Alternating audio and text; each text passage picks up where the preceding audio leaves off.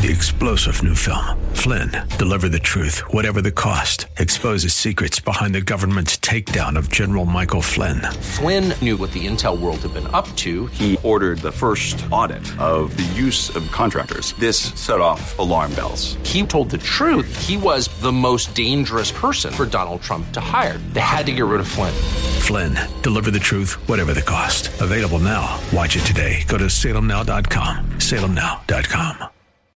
The views and opinions expressed by Rob Black and his guests are not necessarily those of KDOW or its management owners or advertisers and should not be construed as legal tax or investment advice. Always consult with the appropriate advisor before making any investment or financial planning decision. We need somewhere between one to four million dollars to retire. Stay with me. That sounds like a lot of money, and it sounds pretty random one to four, right? But one million in theory used to be able to pay you forty thousand dollars a year in income until basically the day you died. That doesn't sound like a lot of money. When you factor in a new roof, a car, healthcare costs, Medicare is not free.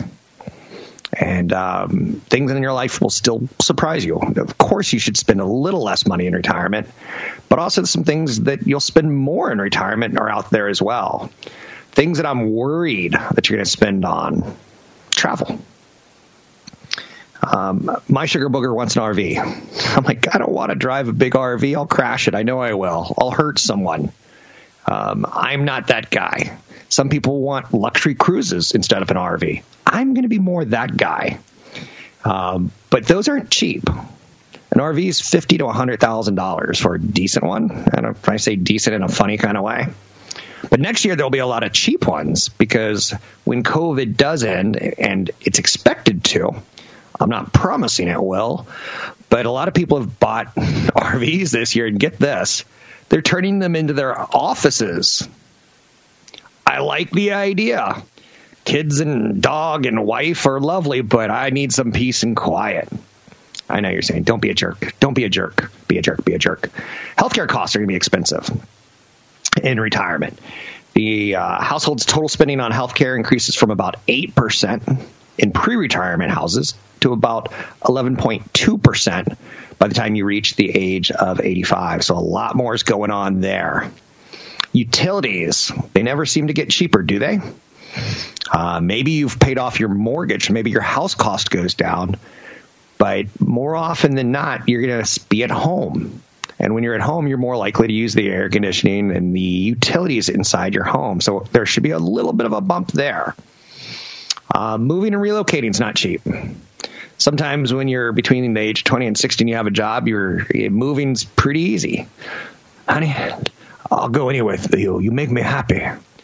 And you go anywhere with that person. And you're like, I don't need books. I just need you in a van. But when you're retired, um, it's a of a process to move. And it can cost a lot of money. Whether you're downsizing, you may say, you know, I need a new bed. I'm not going to, you know, move this ratty old bed from San Francisco to Phoenix. Um, and that may be an area that you see higher cost in moving expenses and changing homes. Fitness takes a little bit more. Approximately 53% of retired Americans participate in some sort of physical activity. Um, that's a motivator to stay alive, right? Some of your day to day expenses will start to add up for sure. Um, you know, no more business lunches, no more business coffees. Perhaps your cell phone was on the business, but no longer will be. Um, debt gets more expensive. If you're a senior citizen, you probably don't have a job. And if you don't have a job and you try to go get a mortgage, debt's going to be a problem. But uh, the cost of debt's going to be a problem you're going to pay higher than what you would have had you had the job to prove that you could pay back that debt. But the total median debt, just total debt for six, uh, people 65 and up, um, $31,300. That's two and a half times as high as it was in the year 2001. So we're adding on debt, credit card debt. We're adding on debt as we get older. Um, most people who I know who are 65 or older, they give a lot of money away. They do it to their children, they do it to their charities, probably more so than they did when they were working. So 800 516 1220 to get your calls on the air. How much do you think a typical retiree spends on books? $173 a year. Wow. That's a lot of Kindles. That's a lot of newspapers, magazines, audiobooks, whatever. I have many leather bound books, and my apartment smells of rich mahogany. And myself, when I'm um, in retirement, I see this all the time. Of I do a show essentially called Wealth Accumulation. I want to teach you how to get between one and four million dollars, so you can live off that till the day you die. Again, we started the premise with one million should pay you forty thousand dollars a year, four million should pay one hundred sixty thousand before taxes. In theory, now that's not that's not applicable today because interest rates are so low, you can't get four percent safely like you used to be able to. You want three years of cash so that you don't have to stress about the up or down stock market. If you're a retiree right now, you're stoked that the Federal Reserve is probably not going to raise interest rates until 2023. That should give your bank account, your investment accounts, a little bit more buffer to grow. But one thing that's going to be more expensive in retirement is money management. You didn't need it while you were wealth accumulating. Rob Black said, max out your 401k, and that's what I did, and I've got a lot of money. Well, in retirement, you don't have that anymore. You have to live off that. You have to draw down the right amounts of that money without hitting too much, uh, or the federal uh, the government was going to say, "Oh, you went over the limit," and you have to start managing your decisions, like uh, capital gains taxes. Do you sell some of that investment that you've had your whole life in Apple and take a capital gain hit on it, or do you, you know, try to figure out income other ways? Professional management is going to cost you one. I'm not going to say one. I'm going to say right now it's averaging between half of 1% up to 1.25%. Uh, the 1.5% days, those gravy trains pretty much so look over. Uh, but it's still uh, having your money managed for that cost ain't free, right? So you see where I'm going at with this. Now, those are things that are more expensive in retirement. There's things that will be less expensive in retirement. Uh, potentially, um, your automobile. You're no longer driving to work, so your insurances go down. Your damage on your vehicle goes down. Now, again, this is all kind of wonky with the pandemic, pre pandemic, pandemic, and post pandemic worlds, but it should go down. Uh, in retirement, I see a lot of 65 year old people wearing tracksuits. Um, it's it's when you've basically given up that I can't even bother with a belt. I'm just going to wear a sweatsuit those aren't very expensive. So cost on clothing goes down. Um, I eat less and less every year.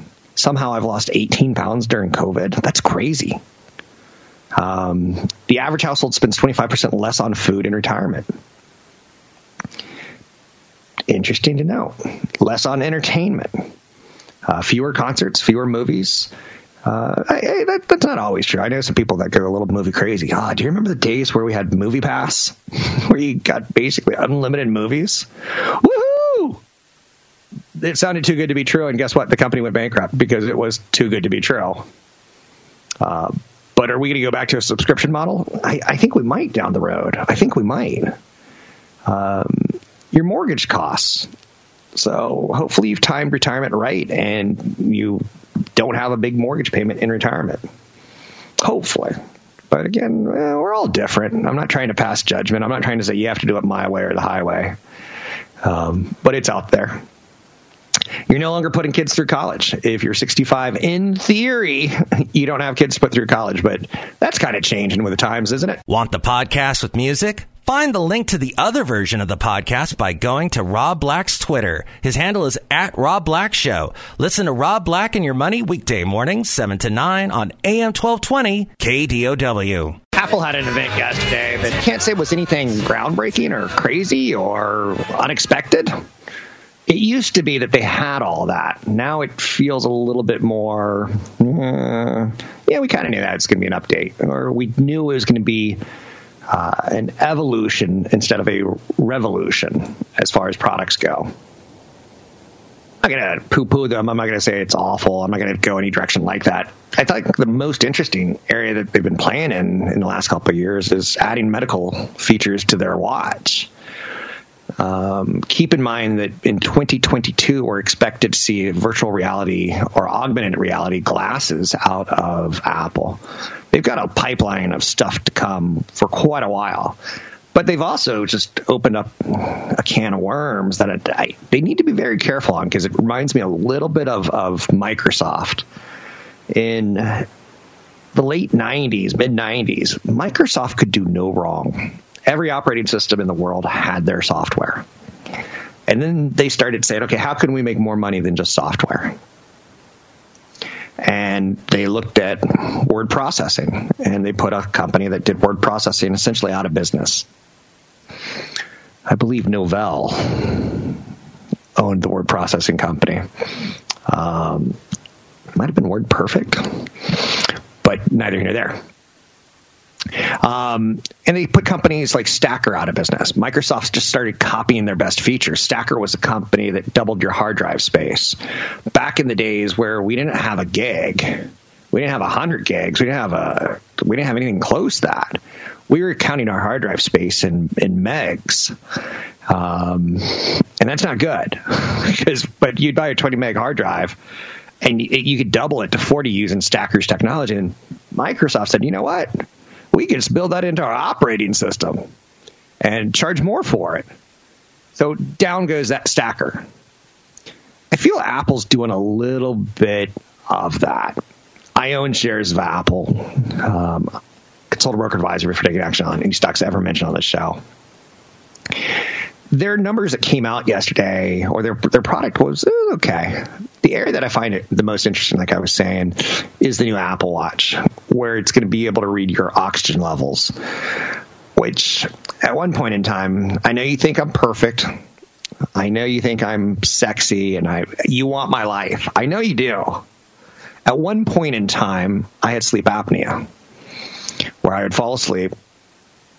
Doctor said, Your throat's a little bit on the small side and I was probably carrying an extra 20 pounds of pudge, and that kind of gets your your jowls, your neck kind of fat, and when you fall asleep with a little bit of alcohol, all that stuff relaxes.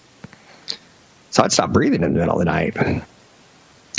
I don't know if Apple's going to do something in that vein of wear it at night. We'll wake you up. We'll we'll nudge you if you start suffering sleep apnea. Oh, by the way, um, I got my tonsils taken out and I got my throat widened in theory. My sinuses rebuilt, so I, I breathe better. And the sleep apnea, in theory, has gone away, but there's still some nights. But um, an oxygen sensor in the middle of the night. Will I pay five hundred dollars for that watch? Damn right I will. Um, just to play with it. I have disposable income. I'm I'm good with that. Um, that I didn't the EKG thing. Eh, eh, it didn't really interest me. Uh, but this interests me. There's some other things in their uh, their call that was okay. It was a virtual a virtual exhibition. I don't know what you call it anymore. Uh, some analysts raised price targets yesterday. Needham said, "Let's go up to 140 bucks. We like the new watch and the iPads." Um, so they're raising their price target and estimates on bundled services and Apple Silicon. So Apple's coming up with their own silicon to run their their devices. Um, that's not kind of sexy to talk about. Apple One, the mega bundle, is kind of sexy to talk about. And then there's a premier plan, which gets even more price bundling. So Apple's ecosystem is elevating its pricing power and getting more bucks from you. When you study and do research on restaurants, uh, restaurant managers go nuts. They're like, sell more alcohol, sell more desserts, get the average ticket up. Get the average ticket up. Apple's extracting more money from us. um, they had a, a, credit card relationship that they ended because they want everyone to solely focus on their credit card. So they ended the rewards program with one company and said, just focus on us. We'll give better rewards. Slowly but surely, they're doing a pretty good job. Now, the one that kind of no one really liked was they got into like a physical fitness app. Wall Street didn't seem impressed with that. Peloton's already got 100 million subscribers, um, or has a 100 million subscriber goal. Apple's kind of like, we would like that too. Now, will Apple eventually buy Peloton? Peloton is kind of the Apple of fitness machines, but is that a strategic fit? Is it a good vertical? I don't see it yet, other than to say that there's a lot of upside. And then your Peloton bike is no longer just yelling at you, it's a Peloton with an iPad on it. Um, so you could surf the net, you could watch Netflix, you could do other things that you can't currently do on a Peloton monitor. So it makes a little bit more sense when you start playing with it. But Apple still has the glasses coming in 2022. They're not supposed to be any good till 2023. That's kind of how Apple works. Never buy the first generation. Always consider the second generation of their their updates. Uh, but one analyst is uh, upping their price target to 140, and I, I wanted to again throw out the cautionary warning. Spotify's angry at them. Facebook's angry at them. Um, including others. It's it, because they're getting that 30% cut. Epic and Fortnite is mad. At some point in time, that's going to get Congress's ear. Congress wants to like we're protecting the people. Mr. Cook, how dare you charge for a bundled service and save people money? Catch Rob Black and Rob Black and Your Money live on the Bay Area airwaves weekday mornings from 7 to 9 on AM 1220 KDOW and streaming live on the KDOW radio app or kdow.biz. I believe I'm supposed to have on Patrick O'Hare right here right now. Um, hopefully he calls back because I think he just called and we might have hung up on him. Ah, there he is, uh, Patrick O'Hare. Mr. O'Hare, how are you? Hey, Rob, I'm doing fine, thanks. Sorry about almost terminating our interview. My producer said, "Do you have an interview?" I'm like, "No," and then I'm like, "Yes." Week's already halfway over is is, is causing me concern. Um, it's Wednesday. It's Patrick O'Hare Day. It's Briefing.com Day. Um, today is a big day. The Federal Reserve is going to meet. You mentioned this in your page one column at Briefing.com. I think it's a big day. Um, what do you think about the Federal Reserve meeting day? And is it big, or am I hyping it up? No, it's, it's definitely a big day. Um, certainly, you know, the Fed is is the center of attention these days, really. So uh, when you have, um, you know, the FOMC set to make a policy decision, you know, likely to change, you know, the wording of its directive to compensate for its new inflation mandate, um, you know, and everyone curious to see what goes on with the uh, infamous dot plot and what it might suggest about the path of interest rates. It, you know, it's certainly an important development. Um, the question is, I think, really is uh, as important as it is, you know, will there be will the stock market really react to any of it? You know, there's been so much said about the meeting leading up to it and what's likely to come out of it. Uh, you know, there's it's possible that it just kind of gets greeted with a collective yawn because much of it was known ahead of time. And you know, the fact of the matter is is that the stock market is well aware uh, that the Fed is on its side and is going to continue to be on its side for for some time still. I was reading a report this morning that it looks like 2023 is the expectation now for when the Federal Reserve might raise interest rates. So I'm starting to read my television copy and I have to put it in kind of average man terms. If they keep interest rates low until 2023, which there's no promise, but that's the assumption, I think, um, that's good for uh, home prices. It's good for the stock market historically. Um, there's no guarantees, but is that kind of am I am I barking up the right tree by saying that? Well, no, you're uh, you're not. Uh, I mean, you are barking barking up the right tree. I mean, that that is going to be the case. Um, you know, if the Fed's going to sit at the zero bound you know, let's say until 2023, well, uh, you're not going to see prime lending rates go up really, um, and you know that has a lot to do with what you know one can expect to see out of a out of a, a variable credit card rate. Um, you know, uh, with the Fed still likely to be active in purchasing you know mortgage-backed securities uh, as well as as well as treasuries and probably longer dated treasuries. Um, you know, you have some reason to believe that, you know, mortgage rates are going to continue to remain near historically low levels, and that's going to be a stimulant for housing demand, which, you know, which is good. Um, and of course, as you mentioned, you know, the stock market uh, has already been feasting on this notion that rates are going to stay near the zero bound for an extended period of time. And, and while that's, you know, opportunistic and beneficial clearly now, um, you have to be cognizant of the risk, though, that it does feed into a into an asset bubble. Um, that may not mean so much, uh, or it could mean from a collective stock market standpoint, or it could mean you know certain pockets of the market just get way carried away.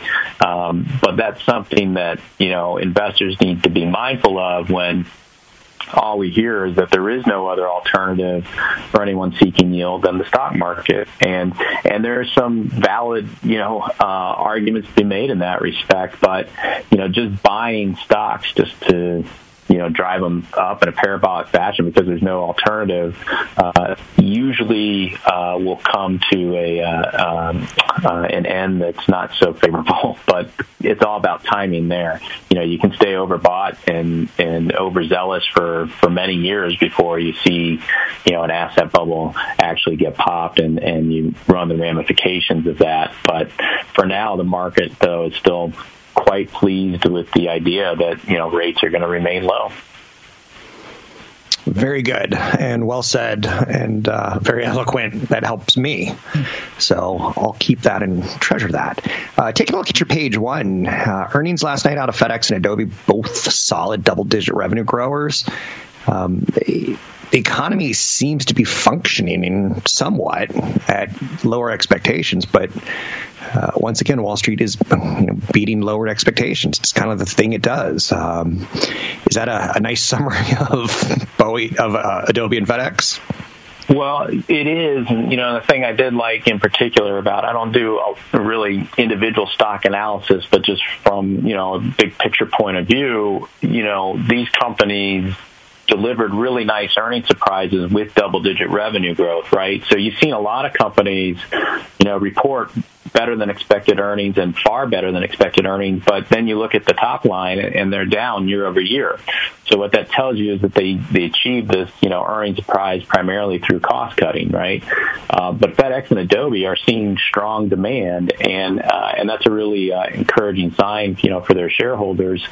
Um, both stocks that had already had big runs, you know, leading up to the reports, FedEx seems to be reacting better on the other side of things here than Adobe is, but nonetheless, um, from a fundamental standpoint, you have to hand it to both companies from doing a, a really good job capitalizing on uh, what is certainly an opportunistic environment for them, given this work from home, stay at home uh, trend that's um, you know that's been clearly beneficial for for a specific subset of companies uh, versus you know most companies, I'd say, then uh, that are having to rely on cost cutting to uh, to produce those positive earnings surprises.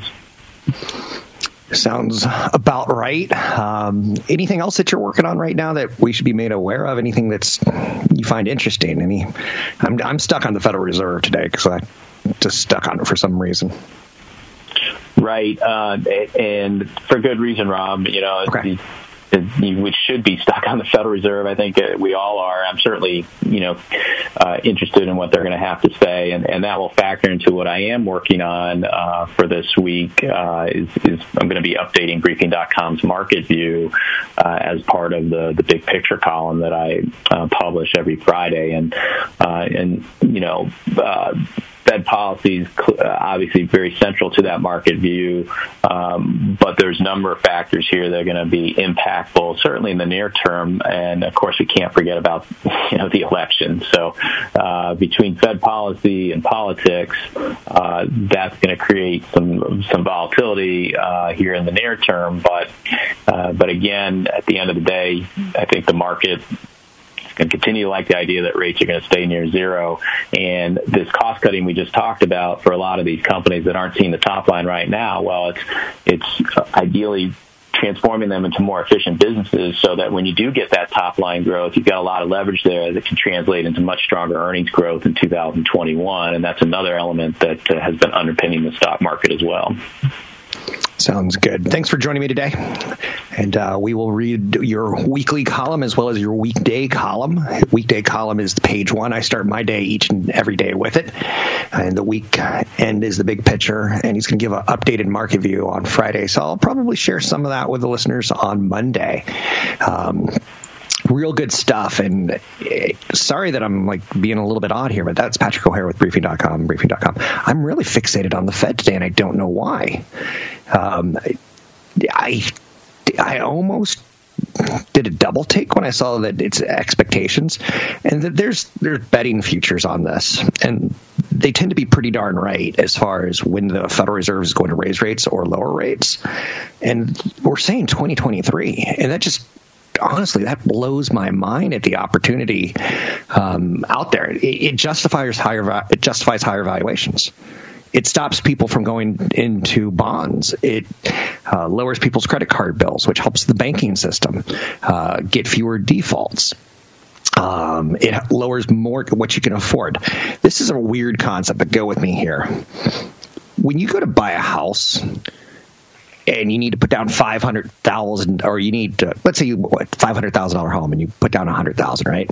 So you need to finance four hundred thousand. Financing four hundred thousand dollars at three point two five percent is way cheaper than financing a house at four point two five. Now that's a funny thing to say because I'm talking about the exponentials. Um, tied on, tie on this, where smaller numbers have bigger powers. Um, it's like earthquakes when they go from like a six one to a six two. That's much different than going from a five one to a five two. But you don't understand why, and you're like, ah, I don't understand why. But you understand with the smaller numbers that you get more bang for your buck at 3.25 than you do at 4.25. Less so at 5.75 versus 6.25. Um, and again, these are we are near historic lows on mortgage rates. This has been a wonderful time to buy a home because of the low cost of mortgages. Um, you only service people don't know, and this is where, where I'm getting this weird concept that I kind of want to pound on for another second. Um, I know that my mortgage payment's thirty four hundred dollars a month. When I took out my mortgage twelve years ago, that's about what I could afford comfortably while still saving for retirement, while still going on vacation. Now I'm like, man, it's nothing. It's gotten easier over time. But then that low rate, that that that fixed not like we know our number of what we're going to pay every month in a mortgage. Most of us don't know our balance. Most of us don't know our interest rate. But we know how much we can afford. Don't forget, there's another hour of today's show to listen to. Find it now at kdow.biz or on the KDOW radio app. Based off a podcaster who does a podcast called Planet Money uh, written by Adam Davison. Davidson with a D, not a Davison without a D, but you get the idea. The fundamental shift that he says is happening in American business right now is what he calls a shift to the passion economy. The new landscape is essentially fusing two things at once automation eliminating jobs and technology creating opportunities. Um, it's kind of in his mind a combination of the 19th century with what the best of the 20th century has to offer as far as technology goes. And he talks about economies of scale, and it gets really, really granular, and it drives you a little bit insane. And then finally, you get the point. And his point is something along the lines of intimacy at scale. He says it's Goldilocks market, intimacy at scale. I'm like, what does that mean? And it's basically, if I can sum it up, and maybe I can't, I feel like this is a college project all of a sudden. It's all about having meaningful relationships with customers, even if the customer base is just a few thousand people spread across the world. I see coming out of the pandemic this as a very true idea. Um, restaurants, if they want me to come, they're going to have to treat me better than they used to treat me. And I'm going to have to pay more for that service. It's a very odd concept because he really starts getting into uh, the Amish, and less than 10% of them are farmers. The company's target audience is some 225,000 people spread thinly throughout the country who don't use smartphones or websites. So uh, he's talking about like how you look at business through the Amish lens and how you look through business through the I work at Facebook lens. And it's pretty interesting. The Amish represent a $12 billion market. Um, that's a whole ecosystem of providers. That's yet we never hear much about that, do we? Dated a girl once who was a, a nurse, and uh, she worked in upstate Pennsylvania, which is Amish country. And one of the, their inbreeding is so bad that they get some really exotic um, diseases. One of them was a child who couldn't smile. And it's it's one of the weirdest things to look at on YouTube because you associate smiling with happiness in kids. And this is a child who's probably 10, 15 years old at the time. And you could tell a joke and she would smile, but she can't smile. Um, but um, there's a plow company out of Norway that said, you know, we want to get into the farming of the Amish. And now they are the plow of the Amish. I could see that happening in lots of little subcultures of the United States. Of where can you find a market that's that you can serve and please, and that wants to be pleased and give, economically speaking. So anyway, um, that's a book that I'm getting through, powering through. It takes me about two, three days, so I'll have a conclusion for you later. Um, but I highly recommend people read. Um, I think it's one of the best things you can do with your brain. Planet Money's Adam Davidson. If you want to listen to another podcast that's out there, just a smart guy. I'd pay money to see smart people talk. So let's talk a little bit about NVIDIA because I talked about this in the first segment and how the Chinese may not say, hey, wait, why is an American company getting access to all cell phones? Wait, wait, wait, wait. We want that to go back to SoftBank. We don't, no, no, no, no, no. So we'll see how that plays out. But that's those headlines just started the drama. But the biggest semiconductor deal ever is, in my mind, the biggest semiconductor deal to talk about, right?